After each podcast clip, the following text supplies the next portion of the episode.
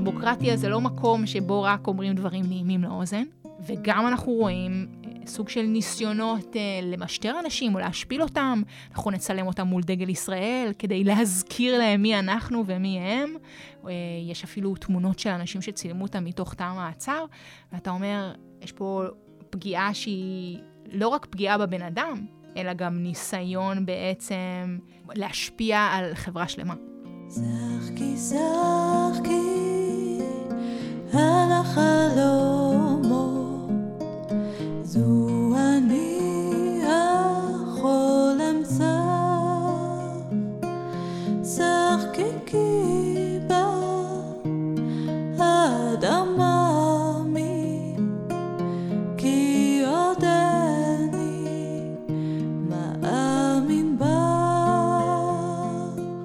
שלום, שמי ליאור יבנה ואני מנהל מכון עקבות וחוקר במכון.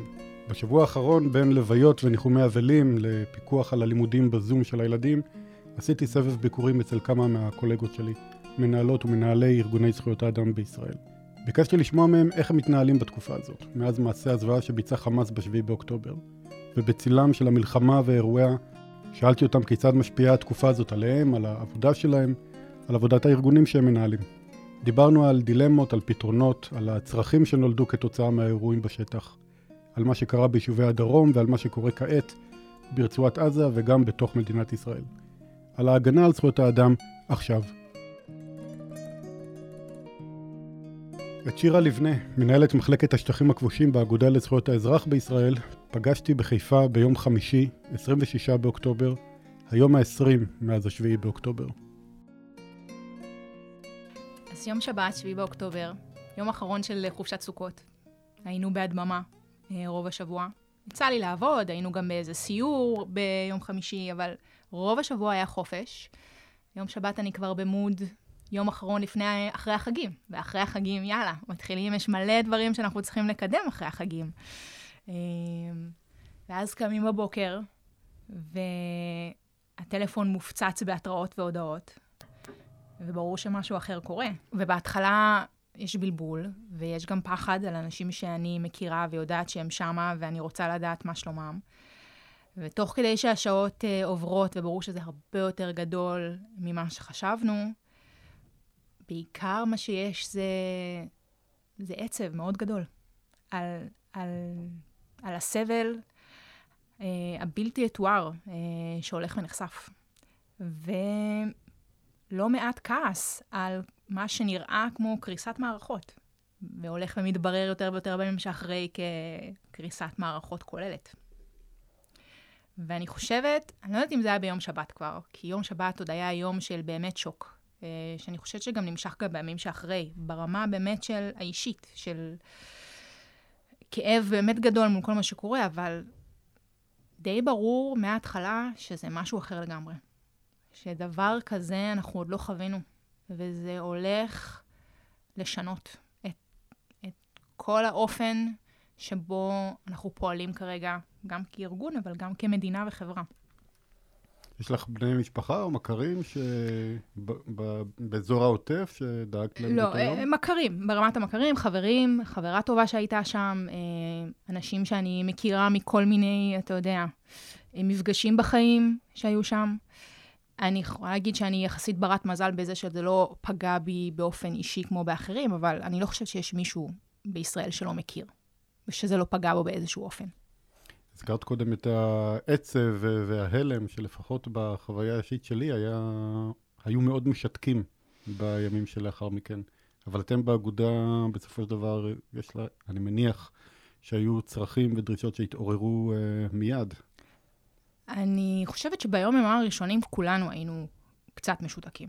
אמ, וגם, תראה, זה לא, בסך הכל, זה לא שהיו, לא היו פה סבבי אלימות בעבר, אז יש איזשהו אולי אה, תגובות אוטומטיות שיש לנו בסבבי אלימות לגבי משפט בינלאומי, מה שאפשר להגיד, מה מותר ואסור לעשות במלחמה, אבל אני חושבת שהיה ברור מהרגע הראשון שזה לא אותו דבר שאנחנו מכירים. וזה לא שהכללים עדיין לא חלים, אבל המציאות היא אחרת.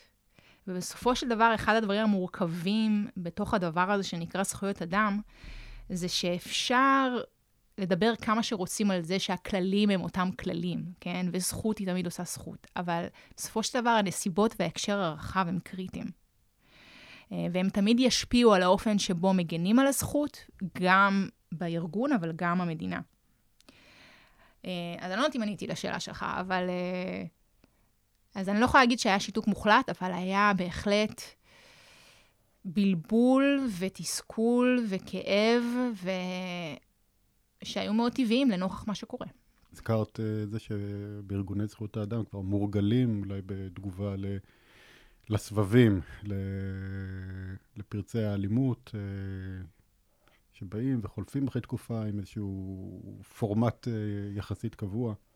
ופה כמובן היה משהו מאוד מאוד שונה בפתיחה של המהלך הנוכחי במעשי פשע מחרידים כלפי ישראלים. כן. מצב שאף אחד מאיתנו לא מורגל בו. לחלוטין. אנחנו במובן מסוים מאוד רגילים להיות בפוזיציה של אה, הישראלי שצריך להסביר או לעולם או לישראל למה מה שישראל עושה אה, הוא בעייתי. אה, ופתאום אנחנו בסיטואציה אחרת לגמרי. אה, בסיטואציה שבה נעשה נגדנו אה, פשע מחריד, באמת. אמ, ולא משהו, ופשע שהוא גם תקדימי מבחינת קנה המידה שלו, ומבחינת ההשלכות שלו של יישובים שלמים שנהרסו, כמות ההרוגים, החטופים, הפצועים, באמת, החורבן וההרס שהדבר הזה גרם, זה, יהיו לו השלכות לשנים. אמ, וזה, וזה משפיע ברמה האישית. וזה גם ברמה הארגונית, כן? היו דיונים מאוד לא פשוטים בשבוע הראשון על מה, מה אומרים, על מה אנחנו מגינים, אה, מה הגבולות מבחינתנו אה, כשאנחנו מדברים על מה מותר ואסור אה, במצב כזה של לחימה. וזה היו דיונים מאוד לא פשוטים, כי אנשים גם היו, באופן מאוד טבעי, במקום מאוד כואב וכועס, ועם הרבה אבל וזה לא תמיד קל להיצמד לשיח המשפטי הקר, בואו נדבר רק על זכויות, כשאנשים קרו, באמת קרועים מבפנים. ומה בכל זאת בסופו של דבר התחלתם לעסוק בו?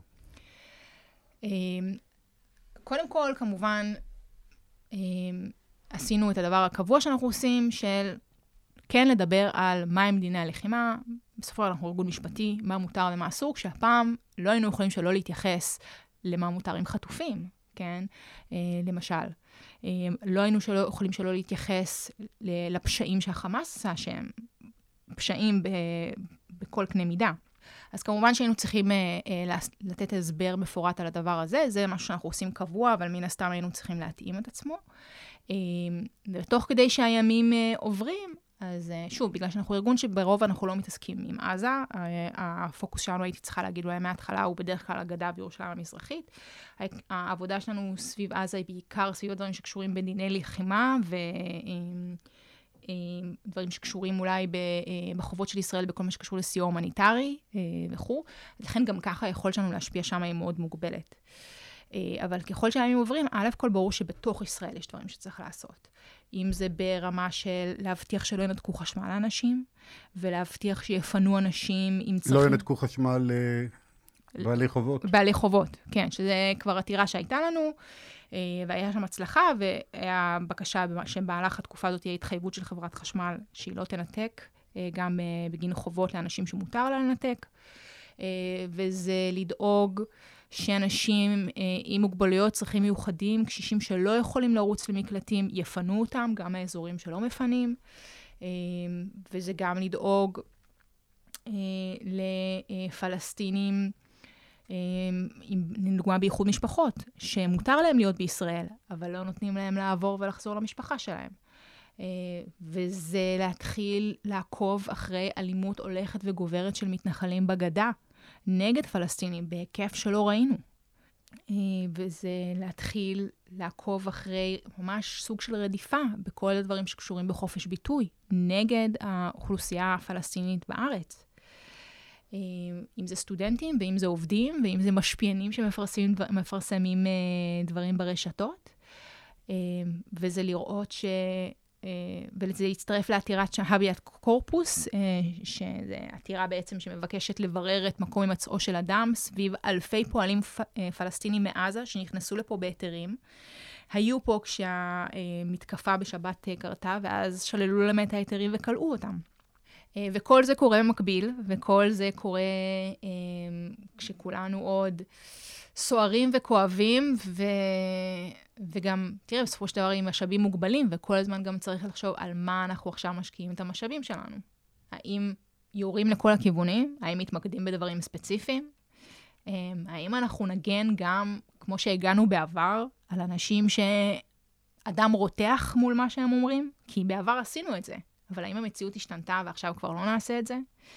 אה, זה שאלות, זה שאלות קשות. ואיך פותרים אותן?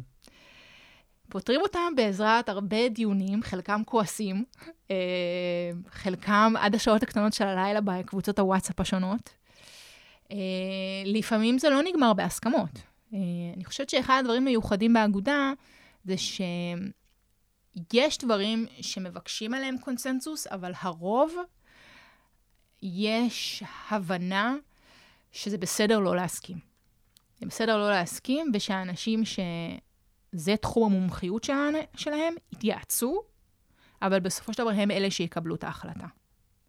לא יודעת אם זה מושלם, או שזה הדבר, הפתרון הכי טוב בעולם, אבל זה ככה אנחנו נוהגים, ויש בזה גם בעיניי סוג של כבוד אה, להתמקצעות של אנשים בתחום מסוים. וליכולת שלהם לקבל החלטה שהיא באמת מבוססת על הבנת עומק אה, של נושאים מסוימים, ובתוך גוף שעוסק בכל כך הרבה דברים, לא כולנו יכולים לדעת הכל על הכל.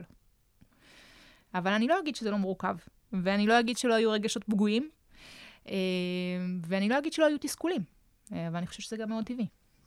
בתוך כל הפעילות הזאת שמתבצעת על רקע ימים סוערים, וכשהעין כל הזמן גם למה שקורה בשטח וגם מה שקורה אולי למעלה בשמיים. איזה דילמות אה, אולי חדשות נתקלתם בהן, נתקלת בהן, אה, בנושאים שאולי לא, לא הטרידו בעבר? אני לא יודעת אם אפשר לקרוא לזה דילמה חדשה, כי אני חושבת שכל הדילמות במובן מסוים היו קיימות. אני חושבת שהעוצמה שלהן השתנתה.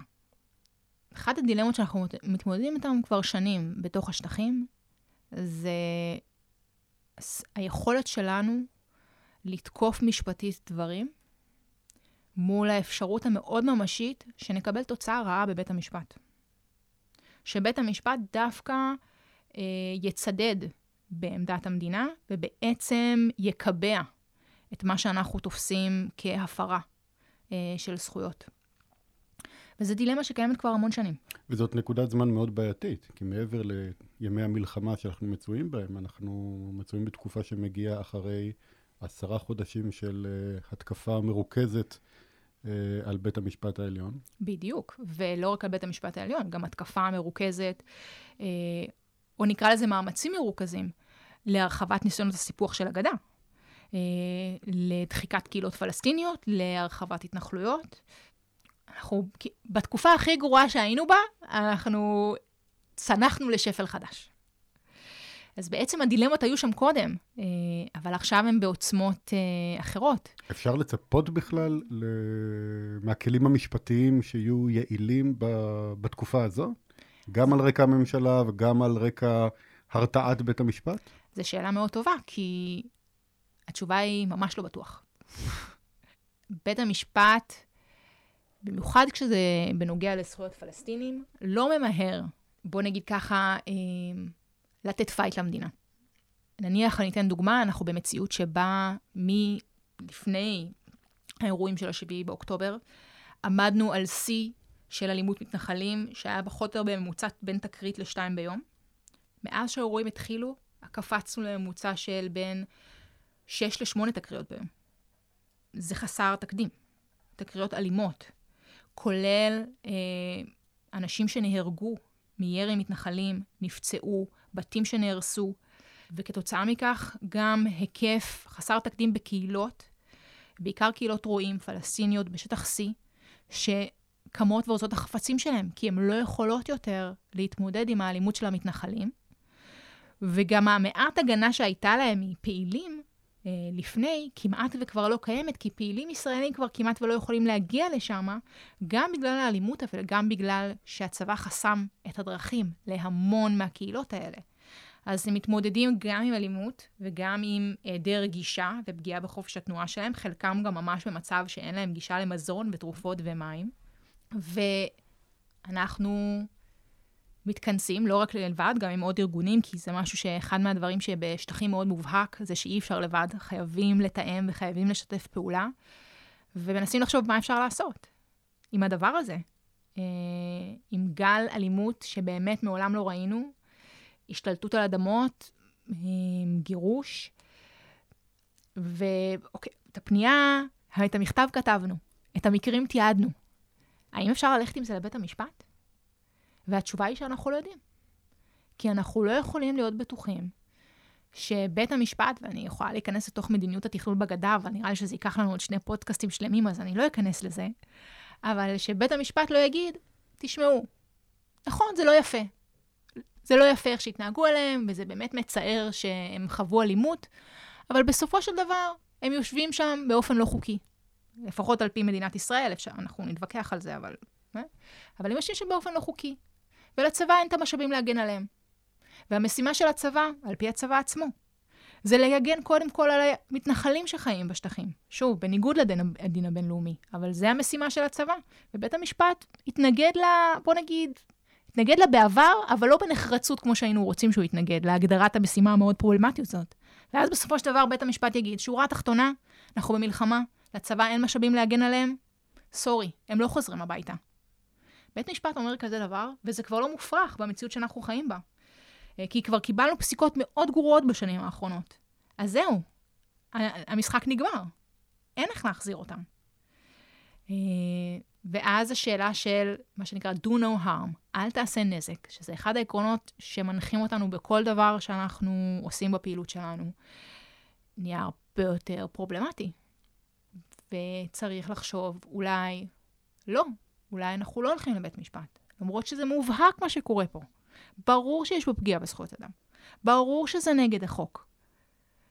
אבל יכול להיות שבמציאות משתנה, בתוך זה שיהיו טענות על שיקולים וצרכים ואיזונים, אה, ומה לצבא יש יכולות להשקיע ואין יכולות להשקיע, אנחנו בעצם אה, נגרום לזה שאנשים לא יוכלו לחזור הביתה שלהם. אחד ה... אנחנו מדברים היום ביום אה, חמישי, 26 היום, באוקטובר. למיטב זיכרוני. זה היום ה-20 בעצם מאז השביעי באוקטובר. אני חושב שאחד הדברים שמתחילים לצוף ביחס לפחות למה שקורה בתוך המדינה, זה האיום המאוד משמעותי על חופש הביטוי. אנחנו נתקלים בדיווחים על uh, מעצרים, uh, גם של uh, יהודים, אבל בעיקר של פלסטינים אזרחי ישראל, על התבטאויות שבימים כתיקונם, אני חושב, היו עוברות uh, ללא הנד עפעף. אתם, אתם רואים את זה? יש uh, דרך שלכם לפעול, אולי יחד עם ארגונים אחרים בנושא הזה? אנחנו רואים את זה, ורואים את זה בגדול. אה, יש גם אה, הצעות חוק אה, דרמטיות בהקשרים האלה. נכון, יש הצעות חוק דרמטיות שאנחנו מתכננים לפעול נגדם במידה ויעברו. אנחנו פועלים גם בתיאום ארגונים אחרים. עדאלה הוא גם ארגון מאוד משמעותי בהקשר הזה של הגנה על חופש הביטוי. וגם, דרך אגב, ארגוני עובדים, כמו קו לעובד ומען, הם גם ארגונים שמאוד נמצאים בתוך הדבר הזה. אנחנו רואים את זה, ואנחנו רואים את זה קורה גם באקדמיה, דרך אגב, שזו זירה מאוד מדאיגה שבה קורה המשטור הזה אה, של חופש הביטוי. ואני חושבת שגם אחד הדברים שמדאיגים אותנו, מעבר לבאמת פגיעה בחופש הביטוי ברמה של, שזה כבר לא, אתה יודע, אחד הוויכוחים שיש לנו זה גם האם אתה מגן על כולם באופן גורף, או שאתה אומר, וואלה, יש התבטאויות, כאילו, יש פה תמיכה מובהקת אה, במה שקרה בשבת, ושיסתדר, אנחנו לא נכנסים לדבר הזה. זה דילמה, לא ענינו עליה עדיין. כי בסופו של דבר, זה לא שאנחנו נגד התהליך הפלילי. יש עבירה, אם בן אדם עבר עבירה פלילית, יש הליך אה, פלילי שצריך לעבור, אה, כתב אישום וכו' וכו', כל עוד זכויותיו לא נפגעות במסגרת ההליך הפלילי, הכל בסדר. אבל אם בן אדם נפגעו, נפגע זכויותיו במהלך ההליך הפלילי, זה כן מקום להתערבות. אבל אז כן יש שאלה. האם אנחנו פה נגן גם על בן אדם כזה? נכון שזכויותיו נפגעו, אבל האם זה בראש סדר העדיפויות שלנו להגן עליו? זה דילמה, עוד לא ענינו עליה. אנחנו עדיין שמה, אנחנו עדיין בתוך הוויכוחים האלה, בין היתר כי המקרים, אי אפשר לפעול בשום דבר עד שאין לך את כל העובדות, כן? אז הרבה פעמים הדילמות האלה הן uh, נידונות תוך כדי בירור עובדתי. אז יש את הדילמה הזאתי, ו... ולתוך כל הדבר הזה מצטרפת גם הדילמה שהמעצרים האלה, הרבה פעמים, הם, הם לא קורים בקונטקסט רק של הקר והמנוכר של המשטרה. אוספת עדויות לכאורה או לא לכאורה, הרבה פעמים זה פשוט אתה רואה אנשים פרסמו פוסטים כאילו שהדבר האחרון שאתה יכול להגיד עליהם זה שהם הסתה, יש פה משהו ממש בנאלי, כן, של uh, בעד שלום או בעד uh, uh, שקט, או אתה יודע, מין התייחסות לזה שיש נפגעים משני הצדדים, ועדיין זה נתפס כמשהו מאיים. ולא משנה, לפעמים גם, גם כשזה עובדתי, בסדר? אבל המשטרה כביכול אוספת את הראיות שלה בתהליך הקר, אמורה לאסוף ראיות. אה, ולעצור בן אדם במידה ואכן נעשתה עבירה פלילית, ולבצע חקירה, וואטאבר, ואחר כך, אם צריך, להמליץ על הגשת כתב אישום. אנחנו רואים פתאום בתוך הדבר הזה, קורה, משתלב העולם שאנחנו חיים בו טכנולוגית, עם כל הרשתות. ופתאום כל הדבר הזה הופך להיות שואו. אה, שואו גם של, של המשטרה, שבה היא בעצם כאילו מדגימה את העשייה שלה, וגם משדרת מסרים מאוד בעייתיים, כולל מפכ"ל המשטרה שאומר שאנשים שיפגינו בעד עזה, אה, נעלה אותם על אוטובוסים. אה, וזו פגיעה מובהקת בחופש ההפגנה והביטוי. גם כשלא נעים לנו לשמוע משהו, זה לא אומר שאין לאנשים את הזכות להביע אותו במרחב הציבורי. דמוקרטיה זה לא מקום שבו רק אומרים דברים נעימים לאוזן. אה, וגם אנחנו רואים אה, סוג של ניסיונות אה, למשטר אנשים או להשפיל אותם. אנחנו נצלם אותם מול דגל ישראל כדי להזכיר להם מי אנחנו ומי הם. יש אפילו תמונות של אנשים שצילמו אותם מתוך תא המעצר, ואתה אומר, יש פה פגיעה שהיא לא רק פגיעה בבן אדם, אלא גם ניסיון בעצם להשפיע על חברה שלמה. גם, לא, גם בזכות המעצר של מי שלא עוצרים, אבל גם בזכות ההדים שמתווספים לזה.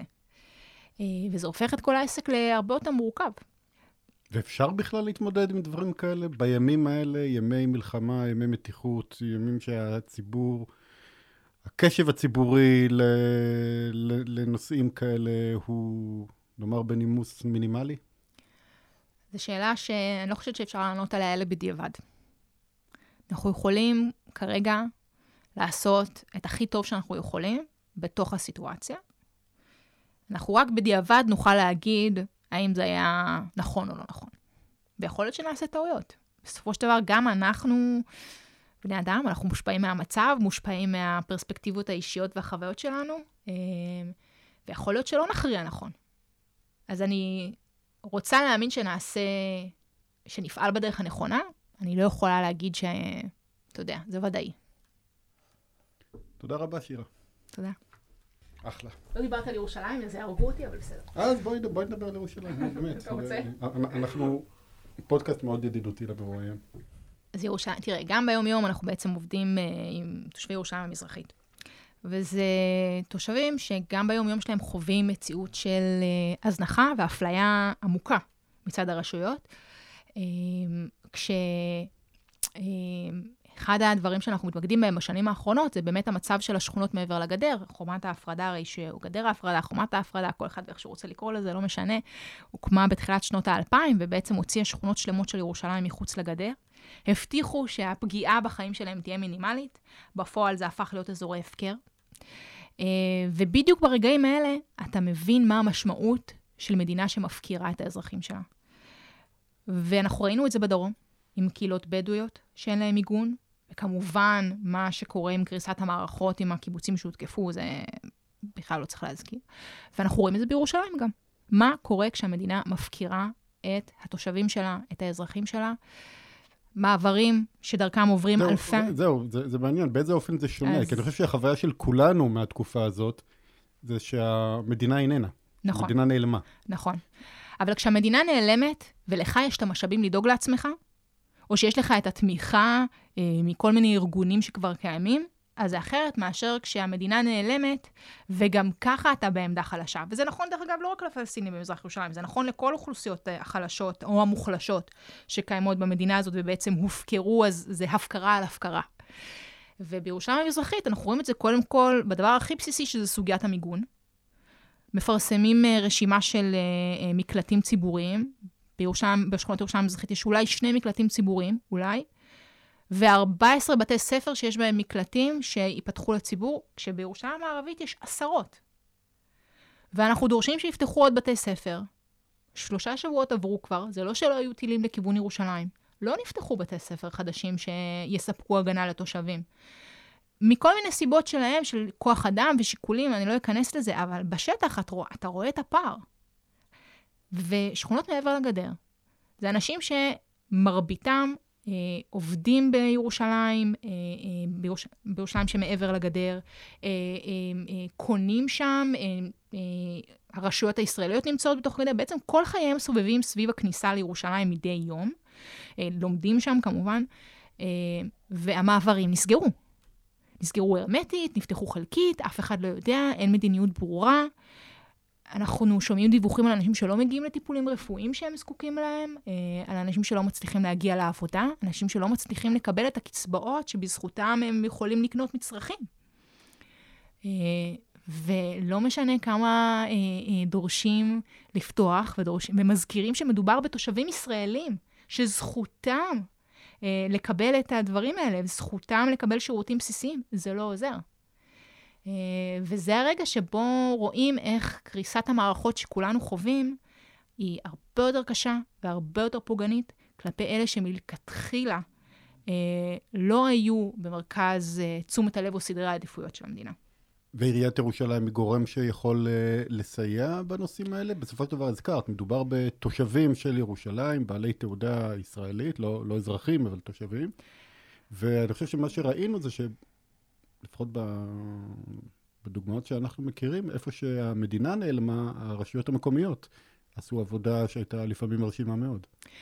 אה, נכון. תראה, יש דברים שעיריית ירושלים כן מנסה, אה, אבל יש הרבה דברים, לפחות בירושלים, כי ירושלים, הרבה פעמים לא סתם ירושלים תמיד מופיעה כסוגיה אחרת.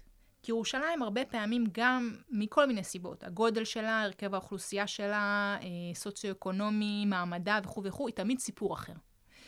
אה, וגם פה המצב הוא כזה, היא סיפור אחר. גם כי מבחינת גיאוגרפית, הגדר ההפרדה עוברת שם, סמוך ל, אה, לרשות וכו' וכו'. אז הרבה מאוד מהדברים שכרגע אה, פוגעים בצורה באמת דרמטית בחיים של אנשים, הם לא רק בסמכות העירייה. הפעלת מעברים היא לא בסמכות העירייה. כן? אה, יש דברים שבהחלט העירייה יכולה להשפיע עליהם יותר, כמו פתיחת אה, מקלטים וכו', אבל שוב, זה משהו בעיקר בסמכות פיקוד העורף. אז אני לא אגיד שקל לנו תמיד עם עיריית ירושלים ביום-יום, יש לנו לא מעט מאבקים מולה, אה, יש לנו לא מעט ביקורת גם על האופן שבו היא מפלה בהקצאת משאבים. אני כן אגיד שלפחות בסיטואציה הנוכחית בירושלים, כן, אנחנו, יש קשב יחסי מצד העירייה, אה, אבל יש הרבה דברים שהם באמת לא יכולים לעשות, כי זה אחריות המדינה. שחקי, שחקי, על החלומות,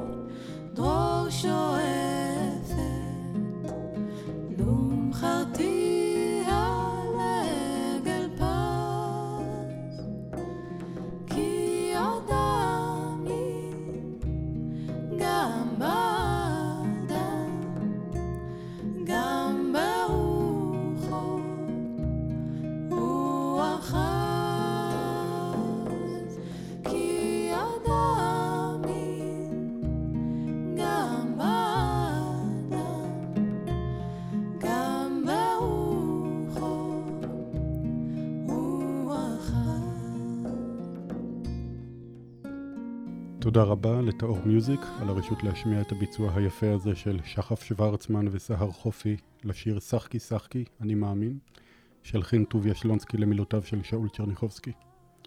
אני מזמין אתכם להאזין לשאר פרקיה של סדרת שיחות זו, כמו גם לסדרות הפודקאסט האחרות של מכון עקבות, באתר שלנו ובכל פלטפורמות הפודקאסט.